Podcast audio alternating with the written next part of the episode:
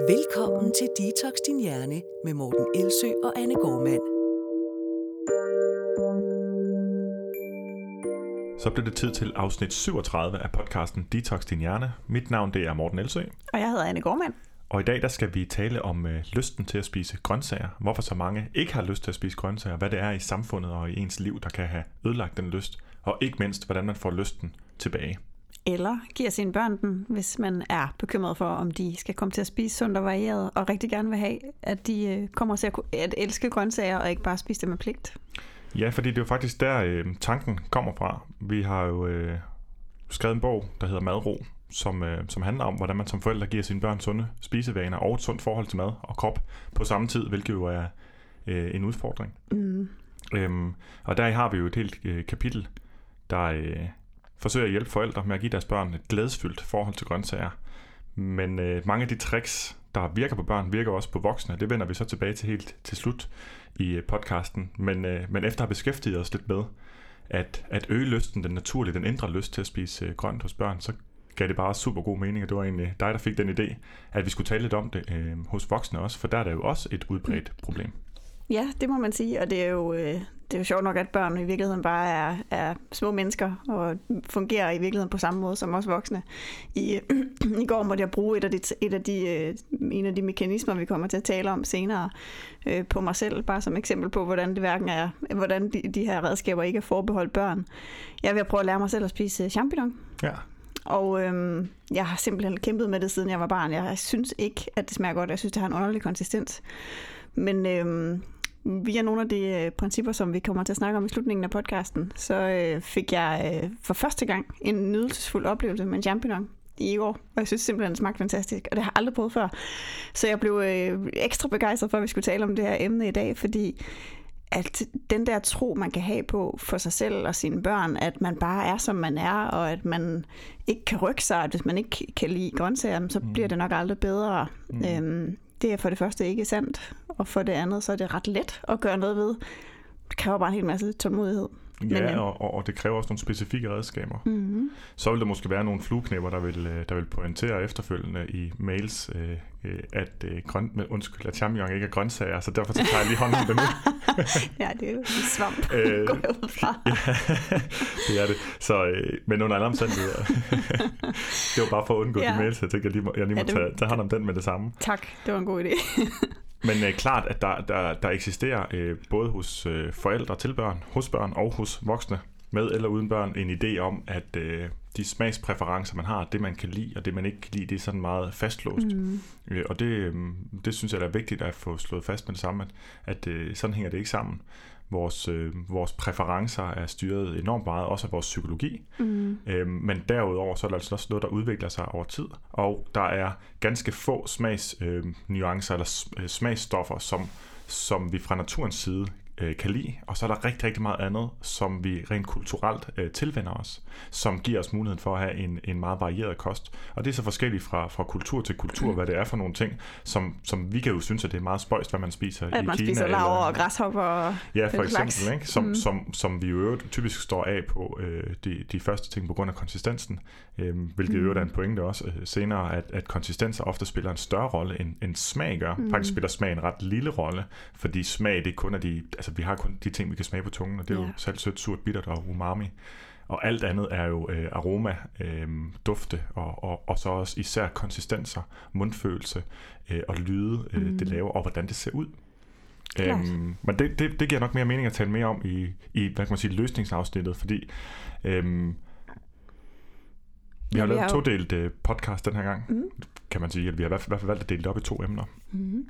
Den første del handler om, hvordan vi som samfund og individer kommer til at sabotere lysten til grøntsager hos os selv og hos øh, andre og hos vores børn især.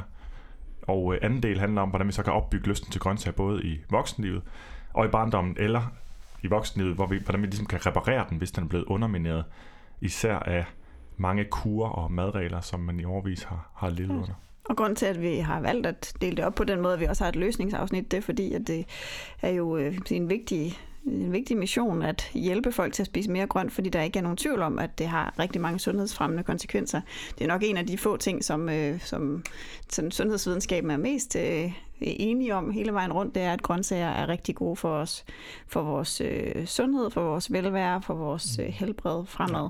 Ja, når vi kigger på kosten, så er det en af de ting, som, som altid, næsten altid slår ud i den samme retning. Øh, mere frugt og grønt op til øh, en 600-800 gram. Det er en af de nye studier fra 2017. Der var det grænsen øh, ved, ved omkring 800 gram per dag. Derefter er der ikke yderligere sundhedseffekter. Øhm, det, og sundhedseffekter, det er sådan, der kigger man jo selvfølgelig på de store ting, som, som risiko for hjertekarsygdom, risiko for kræft og risiko for, for tidlig død. Det er jo sådan en lidt underlig størrelse, men det er fordi, man måler i de her studier på, hvor mange dør inden for en 10-årig periode af, hvornår vi følger dem.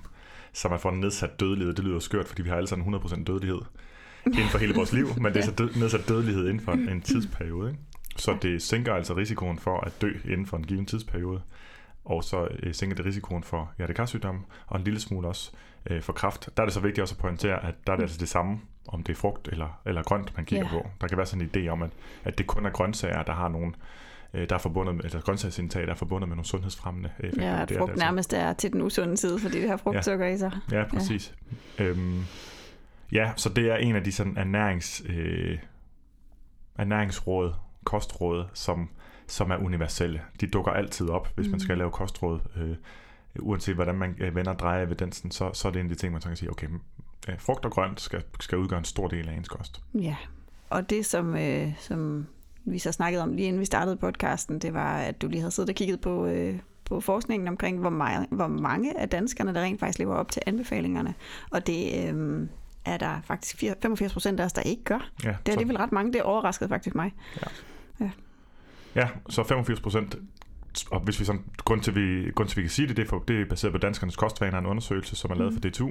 Og så er det ud fra, at kostrådet hedder, at vi skal spise 600 gram frugt og grønt, hvor minimum halvdelen skal være for grøntsager, og det er altså 300 gram, der så vil være minimum 300 gram, og altså kun, det er der så 15 procent, der lever op til, 85 procent gør ikke. Mm.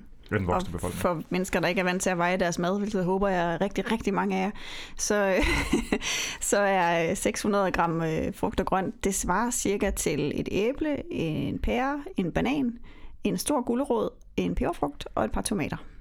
Eksempelvis. Eksempelvis, ja. Ja. Ja, så under andre omstændigheder, hvis man gerne vil give sig selv og sine børn de fordele, der er forbundet med, øh, med, øh, med gode mad, madvaner generelt, så giver det mening at fokusere på, på, øh, på det grønne og gøre en indsats.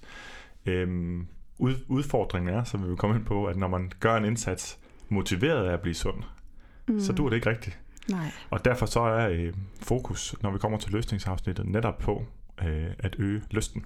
Præcis. Og inden vi så skal tale om løsninger, så vil det give rigtig god mening at snakke om, hvad er det så, der gør, at vi enten aldrig får lysten til at spise grønt. Øh, vi kan også godt tage frugt med under. Eller at vi for har lysten, når vi er børn, men så får den saboteret lige så stille øh, undervejs gennem livet. Hvad er det, der gør det? Øhm, og en af de ting, som vi har talt rigtig meget i, i den bog, vi har skrevet, som hedder Madro, det er, hvordan diætmentaliteten kan ødelægge ens øh, forhold til grønt. Blandt mm. andet på den måde, vi taler om mad på. Altså det her med, at vi deler det op i sundt eller usundt. At vi mm. kategoriserer og gør noget godt at spise for helbredet, og noget rart at spise for nydelse. Ja, øhm. og kun, kun den ene eller den anden. Ja, ja. præcis. Så fødevare hører enten til en kategori, der, der handler om nydelse. Øhm, der er sådan lidt samtidig noget syndigt over det. Øhm, det er, ja, det, det, det betragtes som usundt og som fedende. Som, altså som velsmag, men som også som noget usundt. Ikke? Og så på den anden side, der er der alt det, som man ser som noget sundt, men som samtidig ikke kan være over i den anden kategori, så derfor så må det jo også smage ikke særlig godt. Mm. Så jeg har en tendens til, meget kraftig tendens til at, til at tænke, så snart noget, det hedder sundt, så snart noget, det klassificeres på den ene eller den anden måde, som noget, der er godt for os, godt for vores krop, godt for vores fysik, godt for vores sundhed, jamen så, øh, så ser man det egentlig som noget, der smager dårligt. Ja, det er rigtig, rigtig ærgerligt. Min øh, søn han kom hjem i går, og der havde jeg lige købt danske jordbær, de første nye, ikke? der bare dufter og smager helt fantastisk. Og så siger han sådan, mor, er jordbær egentlig sunde? Og vi snakker aldrig om sundt og usundt, så jeg ved godt, hvor den, øh, den dialog eller kassetænkning, den ligesom kommer fra. Øhm, men jeg prøver at udfordre den, og jeg gør det ind imellem. Og han er 11 nu, så han er rimelig øh, sådan, og velovervejet og kan reflektere. Så han sagde, Altså, jeg mener bare, mor, jeg ved jo godt, at det ikke er hverken sundt eller usundt, men, men hvad vil andre, som tror på det, sige? vil de sige, at det var sundt eller usundt? Mm. Øhm, og så sagde jeg, at de ville nok sige sundt. Nogle vil sige sundt, fordi der er mange vitaminer og næringsstoffer i, og nogle vil sige usundt, fordi at der er meget frugtsukker i. Mm. Og så sagde han, øh, men mor, vi, vi ved jo, altså jeg ved jo godt, jeg ved jo godt, at det både er, at alt kan være både sundt og usundt, for hvis jeg levede udelukkende af jordbær, så ville det jo ikke være sundt. Mm-hmm. Øhm, men jeg har bare godt tænkt mig at vide det, fordi jeg synes, de smager ligesom slik, så derfor så tænker jeg, så må de jo også være usunde. Mm. Og så fik jeg jo muligheden for at sige, jamen det, den her falske inddeling, den giver os ikke mulighed for, for mellemvejen, som er, at noget kan være fantastisk velsmagende, mm. øh, være mega usundt i store mængder, hvis man ikke spiser andet, og være rigtig sundt som en del af ens kost. Øhm, men det gør jeg selvfølgelig lidt mere enkelt over for ham, og sagde bare, jamen, hvis vi spiser det hver dag til mellemmåltid, så får vi både vores behov for nydelse, øh, dækket, og vi får vores behov for næring dækket. Mm. Så det, det smarte ved jordbær, det er, at de kan det hele. Det er ja. sådan en slags... Øh, ja. Og det kan alle fødevarer jo. Ja. Øh, sådan set, vi blev interviewet for, for nylig øh, til en politikken-artikel omkring vores bog.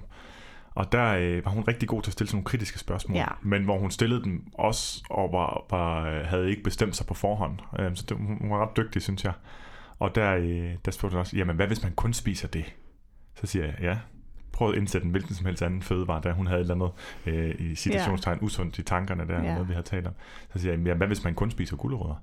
Så, nå ja, Ja. Er det en god idé at spise, hvis man har spist gulerødder hele dagen som det eneste? Er det så en god idé? Er det så sundt Nej. at spise gulerødder til aftensmad også som det eneste? Nej, så vil næsten alt andet være bedre. Ikke? Ja. I hvert fald noget, der giver fedt, og noget, der giver protein. Måske også noget, der giver mere tættere kulhydratkilde, eller hvad det nu ellers kunne være. Og ja. noget salt og så videre. Alt det andet, vi har brug for. Men det er bare noget, som vi mennesker har ekstremt svært ved at rumme, det der med, at, at vi ikke kan placere os på den ene eller den anden side af noget som rigtigt eller forkert. At vi skal kunne rumme nuancerne i, at noget er både godt og dårligt på samme tid. Ja. Det er helt vildt svært, og det er rigtig svært at lære børn, især fordi de jo sige, ikke endnu har udviklet den evne. De kan godt lide skurke og helte, fordi det er let. Jeg ved, hvem der er den gode, jeg ved, hvem der er den onde. Mm. Øhm, men sådan er virkeligheden jo ikke, hverken med mennesker eller med grøntsager. Der er noget godt og noget dårligt. Øhm, Ja, det... men det er også noget, der forstærkes kulturelt, vil jeg så ja. sige. Ikke kun på kostområdet, men det er jo sådan forsøg at se alting på. Det er jo, øh, det er jo et eksempel på en underkategori af det, der hedder dikotomisk tænkning. Mm. Altså, hvor man, øh, det betyder bare, at man har skåret noget over to dele, som ikke overlapper. Øh, en dikotomi, eller en falsk dikotomi, det er så, når noget det er delt op i to, ikke overlappende dele, altså sort-hvidt, eller sundt-usundt, eller godt eller skidt, eller slanken eller fedende, eller hvad det nu kunne være øhm, men hvor det ikke er det, der er tilfældet. Og det er ikke tilfældet her. Og det er også et, et stort problem generelt. Altså vi har et sprogligt problem i forhold til hele ernæringsdebatten. Ja. Ved overhovedet at bruge ordene sundt og usundt. Men også ved at bruge ordet sundhed. Fordi sundhed, det er så vagt. Altså er det sundt for mig? Jamen, sundt for hvilken del? Ja. Og, og, og rigtig ofte, så det du gør lige nu og her, det er hverken sundt eller usundt for dig. Det handler om, hvad du gør over tid. Så det er både det akkumulerede, men det er også dosis generelt. Og det er jo mm. det, som, som ligger til grund for, at man kan tale om, at øh, fødevares sundhedsværdi altid afhænger af mængde, øh, blandt andet. Det er jo fordi, vi, vi egentlig er klar over, at, at giftighed og dens modsætning øh, altid vil være afgjort af dosis. Hmm. Hvis vi spiser kun én ting, så vil vi få for meget af noget og for lidt af noget andet. Klart. Uanset hvad den ene ting den er. Klart, og også i det bredere sundhedsperspektiv, som vi har snakket om flere gange, med hvad vi ellers har behov som mennesker for egentlig at have et godt øh, mentalt og fysisk helbred jamen er det sundt at øh, skulle spise øh, flere kilo grøntsager om dagen, som så gør, at man er nødt til at have en boks med i alle relationer, man er ude med, og, og, og falde lidt ved siden af fællesskabet, eller at man ikke kan spise det, som andre serverer, eller man ikke tør at gå ud og spise med sine venner, fordi at man ved, at den restaurant, som de skal ud på, der er det ikke muligt at få alle de grøntsager, man skal have. Er det sundt?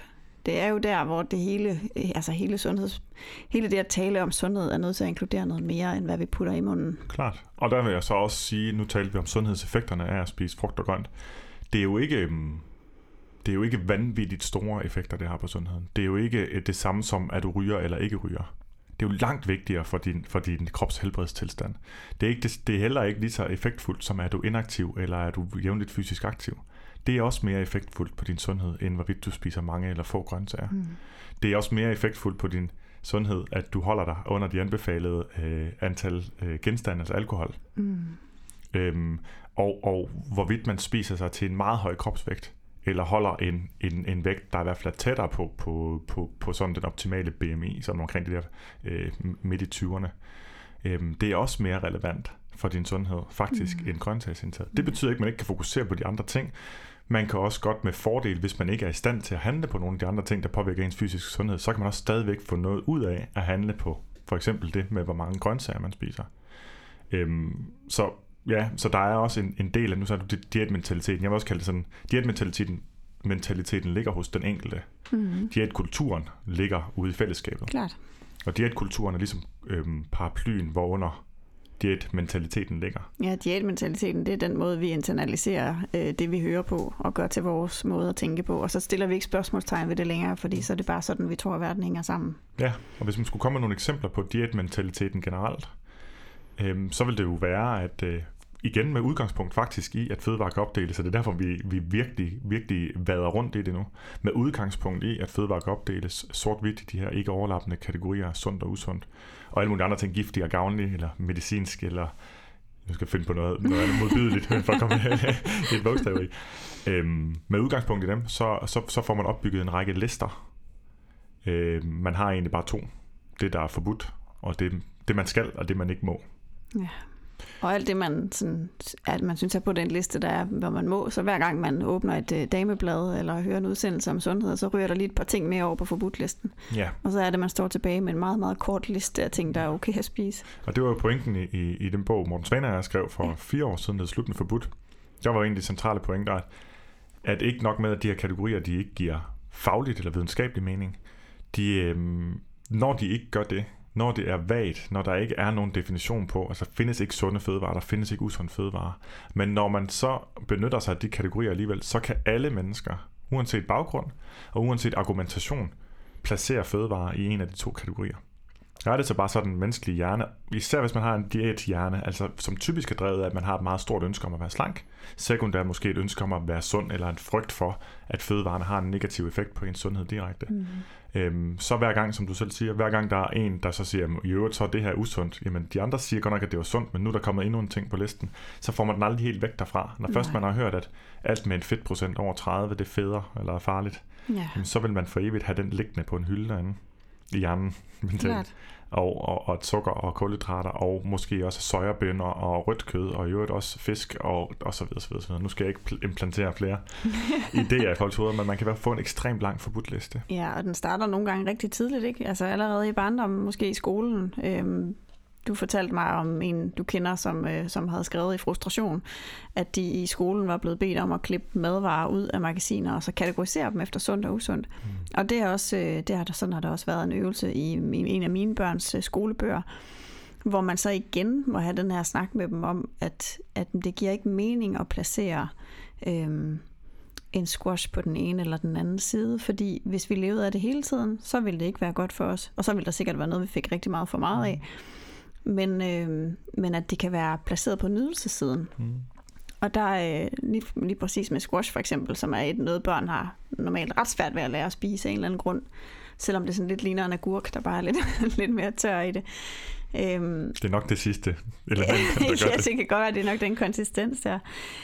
Men øh, vi prøvede på et tidspunkt et eksperiment, bare i forhold til det her sort-hvid tænkning, med at vi ikke snakkede om squash overhovedet øh, på, på nogen måde, hverken øh, godt eller dårligt. Og så havde vi besøg af, af onkel Kenneth, som var deres yndlings seje onkel, og han sagde, at det var hans yndlingsgrøntsag. Han er vegetar, øhm, og de ser mega meget op til ham. Og så havde han puttet godt med salt på den og grillet den sådan lidt hårdt, ikke? så den også var sådan lidt sprød og saftig. Mm.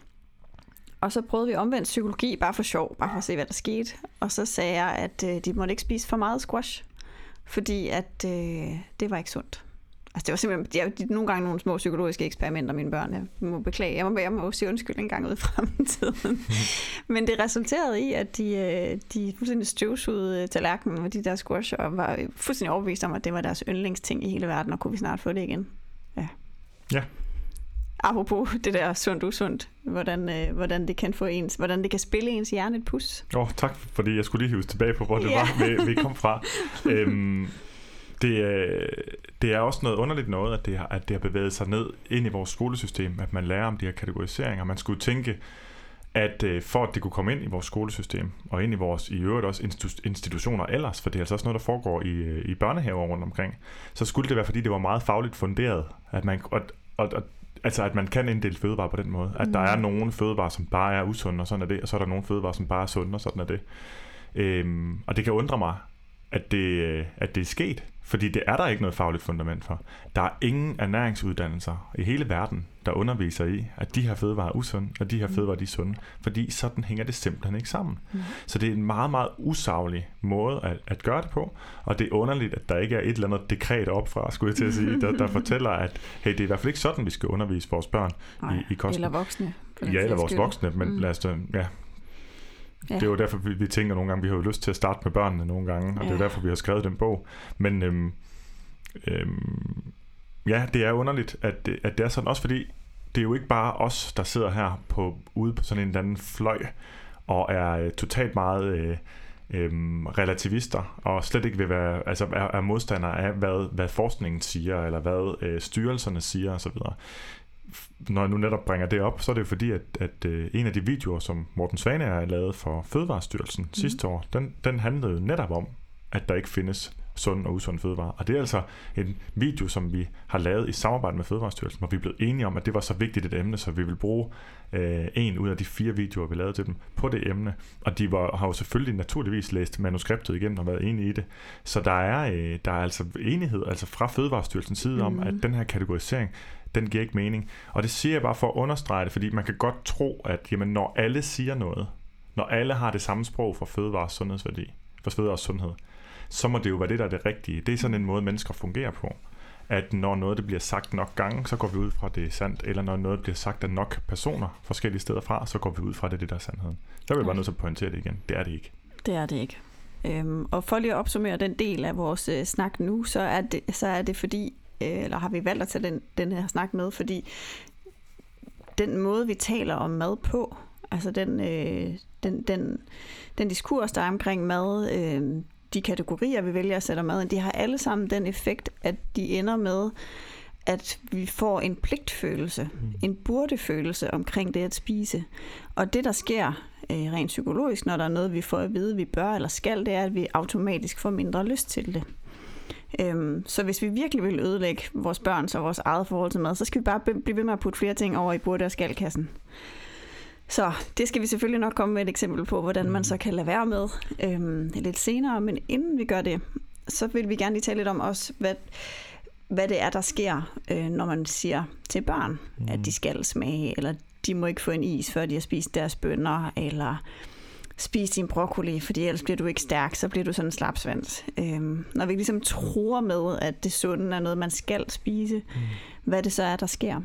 Og det er lidt den her effekt, som øh, jeg talte om lige før med, at så ender det med i skal- og burdekassen, samtidig med, at det fratager vores øh, mulighed for selvbestemmelse. Mm. Og øh, behovet for selvbestemmelse er jo, alle ved, at det er stort ved en toårig, mm. men det er stort ved alle mennesker. Vi ja. har alle sammen behov for at have ret til at bestemme over os selv. Og når nogen siger, at vi skal og bør noget, så bliver vi skeptiske mm. og trods i og sætter hælen i. Ja. ja. Vi har simpelthen et fuldstændig indbygget behov for selvbestemmelse eller autonomi, og det er ekstremt velunderbygget. Der er lavet en hel øh, makroteori for menneskers øh, motivation, der hedder selvbestemmelsesteorien, mm. som er den mest velunderbyggede øh, makroteori for, hvad der bevirker vores, øh, hvad der får mennesker til at handle og tænke på bestemte måder. Øhm, og, og helt centralt, det ligger jo i navnet selvbestemmelsesteorien, der er der altså behovet for autonomi eller selvbestemmelse. Så når vi sætter noget over i en, i en pligtkasse, så sker der altså to ting, som du selv siger. Ikke? Der sker jo det, at så er, er der en helt naturlig modstand. Den, det er så fedt at se hos børn, at det er indbygget. Det var en af de ting, der fik mig til at forstå, at børn er ikke sådan et eller andet øhm, ekstremt form, formbart uden, øh, uden øh, hvad kan man kalde det? Det er ikke, altså, der er ikke af sig selv før vi har givet dem en personlighed. Tror, jeg siger det på den måde i stedet for. Mm. At børn fødes altså, og så er de på ganske kort tid små mennesker, mm. uden at vi har gjort noget. Der er rigtig, rigtig meget, der er medfødt. Der er, øh, der er et lille menneske, selvom ordforrådet ikke er særlig stort. Det er ikke det, der afgør det. Fordi man kan se det. Man kan se det i trodsigheden. Man kan se det i viljen. Man kan se det i modet og alle mulige andre ting, mm. som dukker op. Og den trodsighed, især når man beder børn om at gøre noget, eller siger, at de skal, og de tør sige imod. Det synes jeg er fantastisk at kigge på. Den har vi også, os andre, men den kan vi få undermineret. Den kan vi blive trampet nok på, til at vi til sidst er blevet overbevist om, at vi ikke er værdige til at være selvbestemmende. Og det er noget af det, som kan være rigtig hårdt at se på, når man har voksne klienter. Mm. Det er, at man øh, ikke føler, at man må vælge selv. Man øh, føler, at man skal følge andres regler, fordi det er blevet trumfet igennem så mange gange gennem hele livet. Og så er der selvfølgelig det, som er mere relevant, mest relevant i forhold til grøntsager, at de er blevet placeret over på en kategori, hvor det er noget, man skal og skulle, så snart man har friheden til at vælge selv, mm. så kunne man aldrig drømme om at spise grøntsager, fordi det er blevet placeret i den der pligtkategori. Præcis, og det der er så vildt at se, det er så forskellen, når man så ser nogen, der er opvokset med et forhold til grønt, hvor deres forældre har altså elsket det øhm, som måske endda opdrages ind i sådan en kokkeverden, for, for hvem kødet er det mest kedelige på tallerkenen, og hvor det allermest interessante, det er, hvordan grøntsagerne bliver tilberedt, og den måde, de ser ud på, og dufter, og hvor mange ting man rent faktisk kan med dem. Hvor den der kærlighed til det grønne bliver så tydelig. øh, men hvor det aldrig har været pligt, og altid har været forbundet med nysgerrighed og leg og spændende og smagsnuancer. Og jeg ved, at vi begge to har haft mange øh, klienter, der har prøvet rigtig mange kurer, og en af dem, som de ofte har prøvet, er den her øh, fra de danske vægtkonsulenter med rigtig mange grøntsager. Og det er simpelthen klasse eksemplet på, hvad der sker, når man tvinger sig selv til at spise mm. næsten et kilo frugt og grønt øh, hver eneste dag i lang tid. Mm. Fordi de, jeg har hørt dig sige det, jeg har også hørt mange af vores øh, dygtige coaches herinde sige det, hvor er det bare mega, altså hvor er det bare skræmmende at høre gang på gang nogen sige, Ja, men så var jeg på vægtkonsulenterne, og efter den gang, så havde jeg bare den her tanke om, hvis jeg nogensinde skulle spise en gulerod igen, så var det bare for tidligt. Mm. Det har jeg simpelthen ikke lyst til at gøre igen. Ja, og omvendt nogle gange, så hvis der er nogen, der har sagt, at øh, grøntsager, det, det, det spiser jeg stort set ikke, eller det kan jeg simpelthen ikke få mig selv til at spise, for så tænker jeg straks, jeg er på ja. kur. Så kan jeg regne ud, hvad det er for en kur, de har været på. Ja, lige præcis. Øh, intentionen bag øh, den her tilgang fra de danske vægtkonsulenter, den er jo den er jo ikke dårlig. Eller den er ikke, undskyld, den er, intentionen er ikke dårlig, nej, det er rigtigt. Strategien nej. er nok rigtig dårlig, fordi ja. den ikke forholder sig til menneskets øh, psyke, som jo er det, vi forsøger at, at, at, at få bragt mere fokus på helt generelt i hele vores arbejde. Fordi det er det, det er det, der sker. Man kommer simpelthen til at have grøntsager mm. og elske kage, fordi det ja. ene, det skal man spise, og det andet, det må man ikke. Nej, og på den korte bane, der fungerer det jo rigtig fint, at folk de taber sig, fordi man bliver meget mæt af det, og man får også på, altså sådan akut, får man rigtig mange øh, fibre, vitaminer og mineraler. Mm. Men hvis den langsigtede effekt er, at de næste 10, 20, 30 år frem i tiden, at der er grøntsager kun noget, man spiser, når man er på kur, Øhm, så samlet set, så får man jo langt mindre grønt, end hvis man bare havde spist øh, et æble, en pære og en gulerod hver dag ja. af glæde og nydelse hele sit liv. Du lytter til Detox Din Hjerne med Morten Elsø og Anne Gormand. Nu har vi været omkring, hvad der har skabt problemet, hvor problemet er, at rigtig mange mennesker, og børn også, ikke har lyst til at spise grøntsager. Øh, nu skal vi tale lidt mere om øh, løsningerne. Og øh, jeg tænker, vi starter hos øh, den voksne del af befolkningen, og så bevæger os over til øh, børn. Men i og med det børn, ikke er børn, der hører vores podcast, så er det selvfølgelig forældre, voksne, vi taler til hele vejen igen. Så må vi se, om vi kan holde os til den, øh, den opdeling, eller, eller vi kommer til at blande det sammen. Men, øh, men øh, det går nok under Klart. Øhm, hvis vi skulle prøve at svare på, hvordan man får glæden ved grøntsager tilbage, eller man bare finder glæden ved grøntsager, så er der jo forskellige ting, man kan gøre. Mm. En af de ting, øh, jeg plejer at undervise i på, på vanecoach-uddannelsen, det, er, øh, det, det ligger under en generel paraply af, øh, hvordan man får fødevarer ind på midten. Mm. Og med ind på midten menes der, at i stedet for at de er ude i hver deres ekstreme kategori, som i sundt og usundt, eller som i nydelse og pligt, jamen så skal vi hive dem ind på midten. Måden man gør det ved det, de ting, som man plejer at sige er usunde, det er ved at finde de ernæringsmæssige kvaliteter. Øhm, hvad er det egentlig, de bidrager med af næringsstoffer, som vi faktisk har brug for i vores krop? Øh, de fødevarer, som vi normalt stempler som, som værende usunde eller farlige eller fede, eller hvad det nu ellers kunne være. Hvad bruger du af eksempler på vanekursuddannelsen? Jeg har ikke haft fornøjelsen af den del af din undervisning endnu, så jeg er lidt nysgerrig. Øhm, der plejer jeg at bruge en pizza, fordi ja. den ses som, af mange som, øh, som junk, fordi den er fast food. Øh, men den er også, øh, altså det er også meget nemt for ernæringsfaglige at pointere, hvad den indeholder af, af, af ting, og, og folk er faktisk rigtig gode til det, men nu vil jeg ikke give alle de pointer øh, ud, tænker jeg, fordi nu, der, der skal også være noget til, øh, til den gætteleg, som det bliver til, eller det er ikke en gætteleg, men en lille quiz. Hvad kan man finde af, af gode næringsstoffer i en pizza? Øhm, øhm, som jo gør, at den lige pludselig ikke, man ikke kan helt affinde sig med, at den ligger over på udelukkende usund siden, mm. når den jo tydeligvis bidrager med noget, som vores krop har brug for, for mm. både overlevelse og trivsel. Men det vil jeg ikke gå så meget mere ind i, fordi mm. nu handler det om lysten til grøntsager. Yes. Og det er jo sådan i den anden ende af spektret. Det er jo de ting, som man har bildt sig selv ind, kun bidrager med noget sundhed, men overhovedet ikke bidrager med noget nydelse. Øhm, mm. Og inden jeg ligesom kommer til, hvad, hvad man kan gøre ved det, så vil jeg lige bringe en, et eksempel ind fra en klient, jeg havde, som netop havde den følelse af, at grøntsager, det var noget, hun kun spiste, øh, når hun var på kur. Hun havde haft den her reaktion, som nogen har haft på, på slut med forbudt, øh, ideen eller kritikken af, af, af, af den måde, tingene er opdelt på. Hun siger, Nå, men nu hvor, nu, nu hvor øh, der ikke er noget, der er forbudt, så skal jeg ned og have noget kage. Og det er sådan en sjov ting, fordi det ord, jeg hæfter mig ved der, det er det ord, der hedder skal. Ja.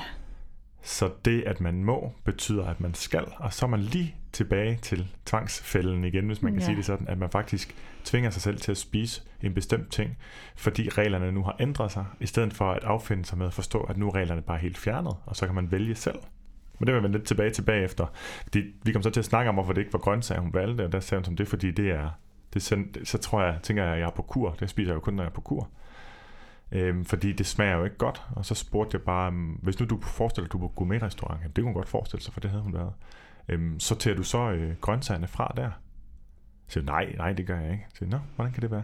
Jamen, de er jo tilberedt af en gourmetkok på sådan en helt særlig måde, så de smager jo sindssygt godt. Så okay, så grøntsager, der er tilberedt af en gourmetkok på en helt særlig måde og smager sindssygt godt, dem, dem ser du ikke som værende en del. Altså, den spiser du ikke, fordi du er på kur, den spiser du også, fordi der er, der er nydelse i det. Ja, det gør jeg. Okay. Så har jeg allerede pillet krasset i overfladen, den her mm. absolute opfattelse. Ikke? Og så spørger jeg, øh, spurgte jeg igen, hvilke andre sensoriske kvaliteter, sanselige kvaliteter, har grøntsager, som alt muligt andet ikke har? Og så, det kunne hun hurtigt svare på, jamen, øh, de er jo farverige. Ja. Øhm, de er sprøde og sådan friske og typisk sådan kolde, hvilket også kan være rart. Og så kom der ellers sådan en 3-4 andre elementer, og så siger jeg, okay, hvor mange af de ting, jeg skrev det ned, og så læste jeg op for listen, hvor mange af de her ting kræver, at det er tilberedt af en gourmetkok. Og så griner hun og siger, jamen det er der jo ikke nogen af dem, der gør. øhm, og, og fra det punkt var det faktisk slut med tanken om, at grøntsager hører kun til i, øh, i, i kurverdenen, eller kun noget, man spiser af pligt, mm. fordi det var jo ganske, ganske tydeligt, at de bidrager med noget sensorisk. Yeah. Så, så det, er, det er måske det første trick, man kan benytte sig af, måske på egen hånd, måske skal man have hjælp til det, at få, øh, få indsigten i, at, at grøntsager bidrager med noget rigtig godt. Jeg har det også selv. Vi var ude at spise øh, for ikke så lang tid siden, os to. Mm-hmm. Øhm, vi var så heldige, at der var bord på MASH ganske kort efter, der blev åbnet op yeah. for, for restauranter. Og så skulle vi begge have en øh, bøf. Og der kunne jeg godt mærke, fordi jeg var sulten, at så havde jeg lyst til alt det andet snask, man kan købe som side dishes. Men jeg ved godt af erfaring og af min viden om sensorik også, at noget af det bedste til en stor fed ribeye steak med, øh, med banæssauce, det er en øh, frisk blandet grøntsalat. Med sådan lidt en syrlig dressing på, ja, ikke? Så man præcis. får det syrlige og sprøde ved siden af det salte og fede. Så der valgte ja. jeg altså rå grøntsager til, fordi det sensorisk var det bedste valg. Ikke fordi der var noget sundhedsmæssigt øh, i det. Nej, og tænk, hvis man så havde lært, at salat, det skal man spise, når man er på kur, eller for at være sund, og så du havde haft tanken, at nu er jeg fri, og nu gider jeg ikke at tænke over sundhed, så nu skal jeg have alt det andet på mm. menukortet. Det er jo den, det er jo den fælde, man så falder i. Mm. Ja. Og, og, og desuagtet, at det jo så holder en fra at spise grøntsager, som vi jo snakket om, har en sundhedseffekt, men den er selvfølgelig ikke altafgørende. Øhm, så sker der også det, at når man så vælger på den måde, igen, det er sådan sort-hvidt valg, så vælger man alle de andre ting, som også er ikke over på, på en sundheds- eller pligtliste så vil man ende med at spise stor fed ribeye steak med en fed banæssauce, med fede frityrstegte fritter, og med, øh, med øh, flødekartofler, og et eller andet med F. det bliver du bare ved. Det bliver ved med, der bliver flere og flere ting med. flere flere ting med. øhm, ja. og, og, og rent sensorisk, så er det et utilfredsstillende måltid, og det vil også give en rigtig hvis man følelse er, Hvis man er ursulten, så kan man have fornemmelsen af, at det er vanvittigt tilfredsstillende. Mm. Til gengæld så den del af nydelsen, som er efternydelsen, som er den fornemmelse, man har i kroppen, øhm, lige bagefter, som jo egentlig også godt kunne meddefineres ja, som en del af nydelsen. Både lige bagefter den næste time eller to. Ja, ja. er jo ikke særlig behagelig heller. Mm-hmm. Ja, når det, er en, det er en af mine egne kæpheste, det her med, hvordan vi definerer nydelse. At nydelse er det, der sker lige når man starter med at spise. Hvis man udvider sit nydelsesbegreb til at inkludere øh, perioden sent i måltidet og lige efter, til hvordan det føles og smager der, mm. så, øh, så er nydelse sjældent øh, forbundet med noget, der er meget fedt og meget tungt. Fordi mm. det er ikke ret rart i længden. Mm-hmm. Altså Og- ikke i store mængder i hvert fald. Nej, og det, og det, det fjerner ligesom den her tanke om, at, at, at man skal spise grøntsager og, og, og salat, fordi man bør, og giver en friheden til at vælge det til, fordi man har øh, lyst, og fordi det giver mening for en selv. Og så er det, man ligesom kan frigøre sig fra den der kasse, som, som frugt og grønt er blevet øh, sat i. Ja. Mm. Øhm, jeg ved også, at jeg begynder at gøre det, når nu har det lige været en pause, som jeg har været ude at spise, så jeg håber, det er noget, der, der bliver mere af i fremtiden igen. Øh, altså det at komme ud og spise. Og, og der har jeg altid haft tendens til, at det gør man jo, du vælger jo alle tre retter, hvis du nu skal spise tre retter, eller to retter, så vælger du dem jo med det samme, altså på samme tidspunkt, hvor du har lyst, har den samme lyst, men din lyst den ændrer sig jo efter du har spist forretten. Så hvis man nu vælger noget fedt til forret, så kan man jo også have valgt noget fedt til hovedret, eller noget meget sådan tungt på den måde, meget sådan kødtungt, men det er jo ikke sikkert, det er det, man har lyst til. Og nu er jeg begyndt at lægge mærke til, hvad har jeg altid lyst til efter en forret. Så har jeg simpelthen noteret mig det inde i hovedet. Således at når jeg bestiller på en restaurant, så prøver jeg ikke kun at lytte til, hvad har jeg lyst til lige nu, for det er ikke det samme, jeg har lyst til om 20 minutter, Nej. når jeg har spist noget andet. Så for at se, hvordan vil jeg egentlig kombinere to eller tre retter med min viden om, hvordan jeg, hvad jeg plejer at have lyst til, som i øvrigt stemmer fuldstændig overens med sensorisk videnskab med, hvad, øh, hvordan det at spise en ting giver lyst til noget helt andet. Gerne dens, dens modsætning på en eller anden måde. Klart. Ja. Øhm, vi har et punkt på listen, som er rigtig, rigtig, vigtigt, både for børn og, og voksne, mm. Og det er det her med at eksperimentere med variationer. Og øh, inden vi lige sådan går til, hvordan man, man øh, bruger det i praksis, så... Øhm, jeg kan ikke undgå at komme med et børneeksempel her, men det, men når vi har siddet med hovedet i den bog i to og et halvt år, det er lidt svært at komme ud af den. Øhm, men jeg, jeg havde på et tidspunkt en uh, samtale med min datter, som er 8, omkring det her med grøntsager, hvor hun siger, at øhm, hun kan i hvert fald ikke lide spars. Mm-hmm. Og så øh, ved vi to af erfaring, og nu også af, af den viden, vi har samlet sammen, at, at det kan jeg ikke lide. Det kan betyde rigtig mange andre ting, end det kan jeg ikke lide. Og i det her tilfælde betød det simpelthen bare, hun kunne ikke lide dem grillet, for det var den eneste måde, hun havde smagt dem på. Ja. Øhm, og i forhold til det her med så at eksperimentere med variationer, så sagde jeg, jamen ved du jeg kan faktisk heller ikke særlig godt lide dem grillet, fordi jeg synes, de bliver for smattede, øh, for bløde, øh, og så synes jeg, de bliver kul, og jeg kan ikke lide den der kulsmag. Mm. Og så siger hun, mor, det er det, jeg ikke kan lide, det er det der sorte, det er meget bittert. Ah, så siger jeg, så kan jeg vide, hvordan du kan lide dem. Hvis, vi nu, hvis du nu skulle komme med et gæt, så siger jeg, så tror jeg godt, jeg kan lide dem, hvis de stadigvæk knaser. Så sagde jeg, men vi kan ikke spise dem helt rå, dem her. Det tror jeg ikke, de er gode til. Så siger hun, ej, hvad så hvis vi bare koger dem lidt, mor? Så sagde jeg, okay, men skal vi putte lidt salt i vandet, eller vil du ikke have salt i vandet? Og hun vil gerne have salt i vandet.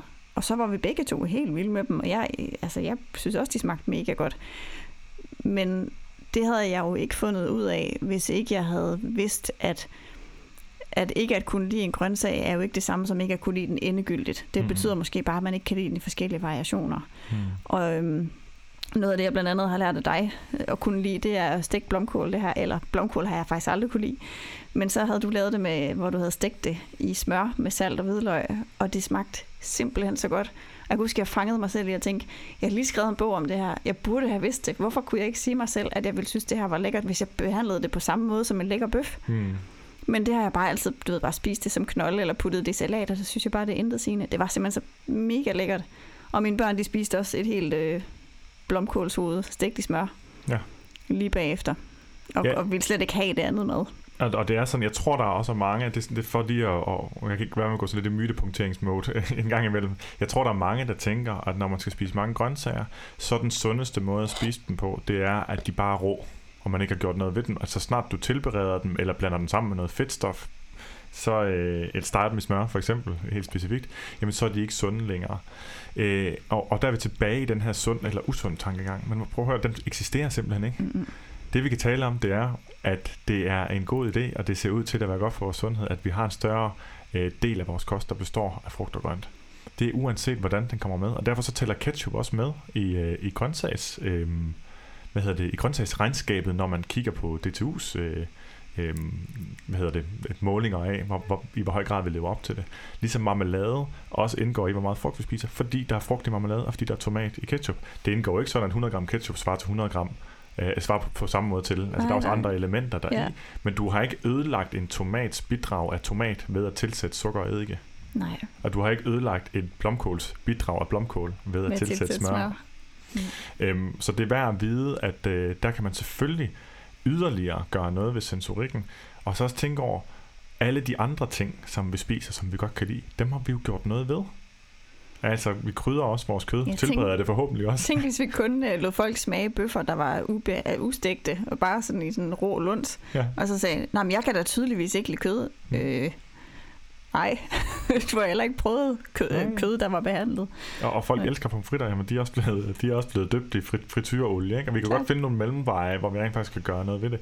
Så er det så, at der også rent sensorisk jo, det skal vi lige huske, at det behøver jo ikke kun være det. Det var sådan en ting, jeg lærte, da, da min kone begyndte at lave mere sådan gnævegrønt. Det havde jeg set så meget i fitnessbranchen, så jeg havde en eller anden modstand, jeg ikke havde fået tænkt over, at jeg havde. Altså det her gnævegrønt skal vi hele tiden have. Ikke? Ja. Men jeg synes, det er en fest at sidde og, og, sidde og snakke øh, i det nu. Ja. Fordi vi begyndte bare at servere det for børnene, fordi det var nemt lige at få dem, få dem, øh, få dem pacificeret en lille smule, mens vi halvtid med at blive færdige med, med den varme del af måltidet.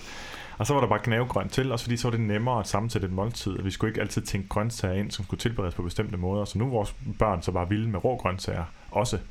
Og har skulle lære de tilberedte versioner bagefter, mm. hvor det jo ellers er kommet ekstra smag i osv.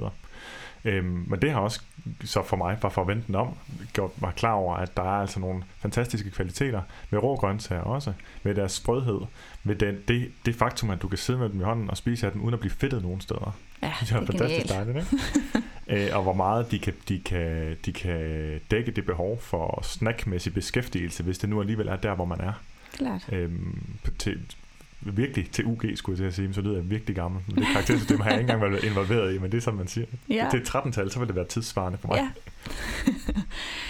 Jamen, jeg kom lige til at tænke på noget øh, i forhold til grøntsager og, øh, og variationer. At øh, da vi var i Spanien på et tidspunkt, hvor man får rigtig mange tapas, der har de det her med, at de øh, putter rigtig mange ting i sådan noget dej, som de så frityresteger, blandt andet rejer, ikke? Men de gør det også med grøntsager, og det gør vi ikke så meget hjemme. Hvor vi på et tidspunkt fik en ret sammen med børnene, hvor der var øh, fem eller seks forskellige slags grøntsager, der var frityrestegt i sådan en meget tynd, meget sprød dej. Mm. Den var meget, meget fin rundt om, men det gjorde, at de jo voldspiste, de der grøntsager. Mm. Og hvis man så havde haft tanken om, at hvis du putter noget i dej og frityre, så har du ødelagt det. Mm. I stedet for at tænke, nej, jamen, hvad, det kunne lige så godt have været frityrestegte kyllingenuggets lavet af et eller andet, hvad ved jeg, øhm, som, som de selvfølgelig også ville have godt af øh, nogen af, men hvis de kun spiser det, Mm. fordi at grøntsagerne er det kedelige, hvorfor så ikke frityre- frityrestege grøntsagerne? Og Ja. det var i hvert fald en af den måde, eller det var den måde, vi introducerede min datter for, øh, for blomkål og broccoli. Det var på den måde. Så da vi så kom hjem, så kendte hun det fra Spanien.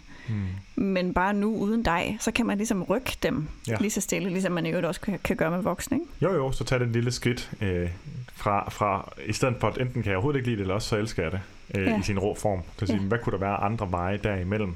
Øhm, fordi det er klart, man kunne have den indvending, når man hører, du, du fortæller om det med sådan nogle sådan, øh, tempura og grøntsager, mm. At, øh, at hvis man så altid kun, skal, kun spiser grøntsager, der er frityrestegt, eller altid skal stå og frityrestege sin grøntsager, så er det måske ikke så god en idé.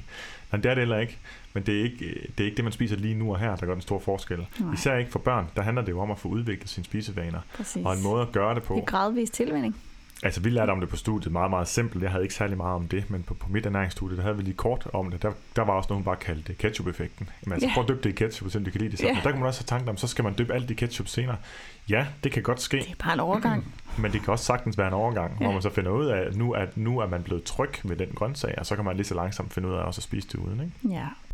Og øh, apropos krydderi, så er sult jo som bekendt det bedste krydderi. Øh, vi har talt om det før i podcasten, det her med, at, at hvis man virkelig, virkelig skal gøre noget nydelsesfuldt, så skal man bare vente længe nok, og så spise det. Øh, ligesom sådan en, øh, en, en løbostejsmad på en, øh, på en, en tur i skoven. Den kan være helt fantastisk, når man bare rocker sulten og har været ude og har røde kinder og har bevæget sig.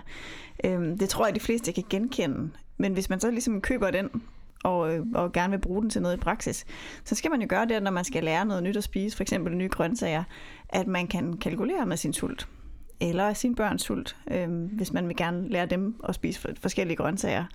Og det man eksempelvis kan gøre, nu er det sådan et grillsæson, og vi har lige spist øh, hvide og spars, og øh, hvis nu, at man havde lyst til at eksperimentere med og kunne komme til at kunne lide dem, så har man jo faktisk muligheden for at prøve at tilberede dem på forskellige måder, og så gøre det her med at opbygge sin sult, sådan så man ikke er oversulten, fordi så har man måske mest lyst til bare at inhalere et hvidløgsflyt, øhm, men måske at være så tilpas sulten, så ens smagssans bliver påvirket af sulten i sådan en grad, at man faktisk ikke mærker, af bitterstofferne så meget, og at den konsistens, man ikke er vant til, den heller ikke betyder så meget, fordi det er det, der sker, når vi bliver tilpas sultne. Det er, at vores øh, hvad skal man sige, sanselige oplevelse, den bliver påvirket i retning af, at vi ikke bemærker de ting, vi ikke bryder os så meget om, og vi mere får fremhævet de ting, som vi rigtig godt kan lide. Ja, vi bliver sådan mere ukritisk, mm. og, og, og skulle man lave sådan en evolutions... Øh, antagelse på det, så skulle det måske være, at, at det har givet mening, at når det, vi har været mest i behov for, det er bare næring, jamen så er detaljerne ret ligegyldige. Så skal vi bare have noget indenbords. Øhm, det tidspunkt, hvor vi var mest skeptiske, det er jo på et eller andet tidspunkt i vores børneår, lige der omkring, hvor vi nok sandsynligvis ville have muligheden for, eller hvor vi kan regne ud, at man vil have muligheden for selv at gå på jagt efter et eller andet, som man, man vil proppe i munden. Og der er det rigtig fint, at man er særligt god til at spytte ting ud, der smager bittert. Det har reddet, øh, reddet, øh, det har reddet rigtig mange yeah. børn øh, evolutionært set, og det er jo selvfølgelig dem, der er, dem, der er kommet videre. Øh. Og irriteret rigtig mange af nutidens forældre, når ja. de pludselig har en, øh, en to-tre-årig, som plejede at spise alting, som lige pludselig bliver mega skeptisk og ikke vil have noget, fordi at de er kodet til at være skeptiske i den alder. Hmm. Ja. Rent praktisk i forhold til det med at bruge sult som krydderi som voksen, øhm, det er, det er jo også en ting, vi taler om øh, i, i, i madrobogen til børn, men det gælder jo også voksne, at det er jo altså en god idé at have, øh, øh, ikke sådan, at man altid skal spise på bestemte tidspunkter, så er man over i sådan en regelfælde, også for sig selv, men at man har øh, en, en struktur på sine måltider, der gør, at det ikke sådan er kaotisk, men det er sådan mere stabilt, og det stabile element øh, gør, at man når at blive sulten mellem sine måltider. Ikke for sulten, og ikke for lidt sulten. Omvendt er der rigtig mange, der når det er kaotisk, og når det er regelstyret, kan ende med at spise store måltider, øh, helt i fravær af sult, fordi de kan komme til at snakke hele eftermiddagen og tænke, jeg skal jo have noget rigtig mad til aftensmad, og så laver man et stort, i situationstegn, sundt måltid med masser af grøntsager til aften, og så sidder man og tvinger det ind, mens man ikke er sulten. Og så smager det simpelthen ikke godt, og så er det igen sådan en tvangsspisning, og der er ikke noget sensorisk lækkert ved det, og man havde fik jo ikke særlig meget ud af det, fordi på det tidspunkt, Nej. der giver det ikke mening at spise, fordi man jo ikke er sulten, og dermed ikke har behov for mad og næring lige nu og her. Nej det er sjovt, ikke? Fordi jeg har sådan bemærket, at der, hvor jeg synes, salaten smager allerbedst, det er inden jeg har sat den på bordet, når jeg står ved at tilberede maden. Og i gamle dage, der havde jeg sådan en tanke om, at jeg skal da vente til det kommer hen på bordet. Det, der så bare i praksis sker, det er, at så spiser jeg det, jeg er rigtig sulten til, som er kødet og kulhydraterne, øh, brødet eller pastaen, eller hvad det nu er. Og så har jeg faktisk ikke så meget lyst til salaten bagefter. Og hvor fjollet er det? Hvorfor ikke bare spise den, når man har allermest lyst til den, hvis det er i mhm. starten? Ja. Så nu spiser jeg bare masser af salat, når jeg står i køkkenet. Så når jeg kommer hen til spisebordet, så, øh, så smager det andet stadigvæk godt. Mm. Men bagefter, så, øh, så er der ikke nogen grund til at spise salat. Det har jeg jo spist over i køkkenet. Ja, og, og man kan måske godt fornemme, at når vi snakker om det nu, så er det jo den frihed, der er tilbage. Præcis. Øh, som man har. Øh, det var der en af mine klienter, hvor vi som skulle finde ud af, hvad, hvad, hvis man sådan skulle sætte en label på det sådan overordnede mål, hvor vil hun gerne hen? Jamen, hun vil gerne være fri. Hun vil gerne have frihed frihed fra det madfængsel, som hun var i, frihed fra at øh, lade sig styre hele tiden, hele tiden spørge en eller anden vidensbank ind i hovedet, som ikke var en erfaring, hun selv havde, men som var alt muligt, der var samlet sammen ud fra diætkulturen og regler og, og, og idéer om måder, man skulle spise på. Altså hele tiden spørge, skal jeg spise nu? Må jeg spise nu? Hvad skal jeg spise? Hvad vil være det gode for mig? Hvad, hvad, hvad skal jeg have dårlig samvittighed over, hvis jeg spiser? Hvad kan jeg klappe mig selv på skuldrene over, hvis jeg spiser?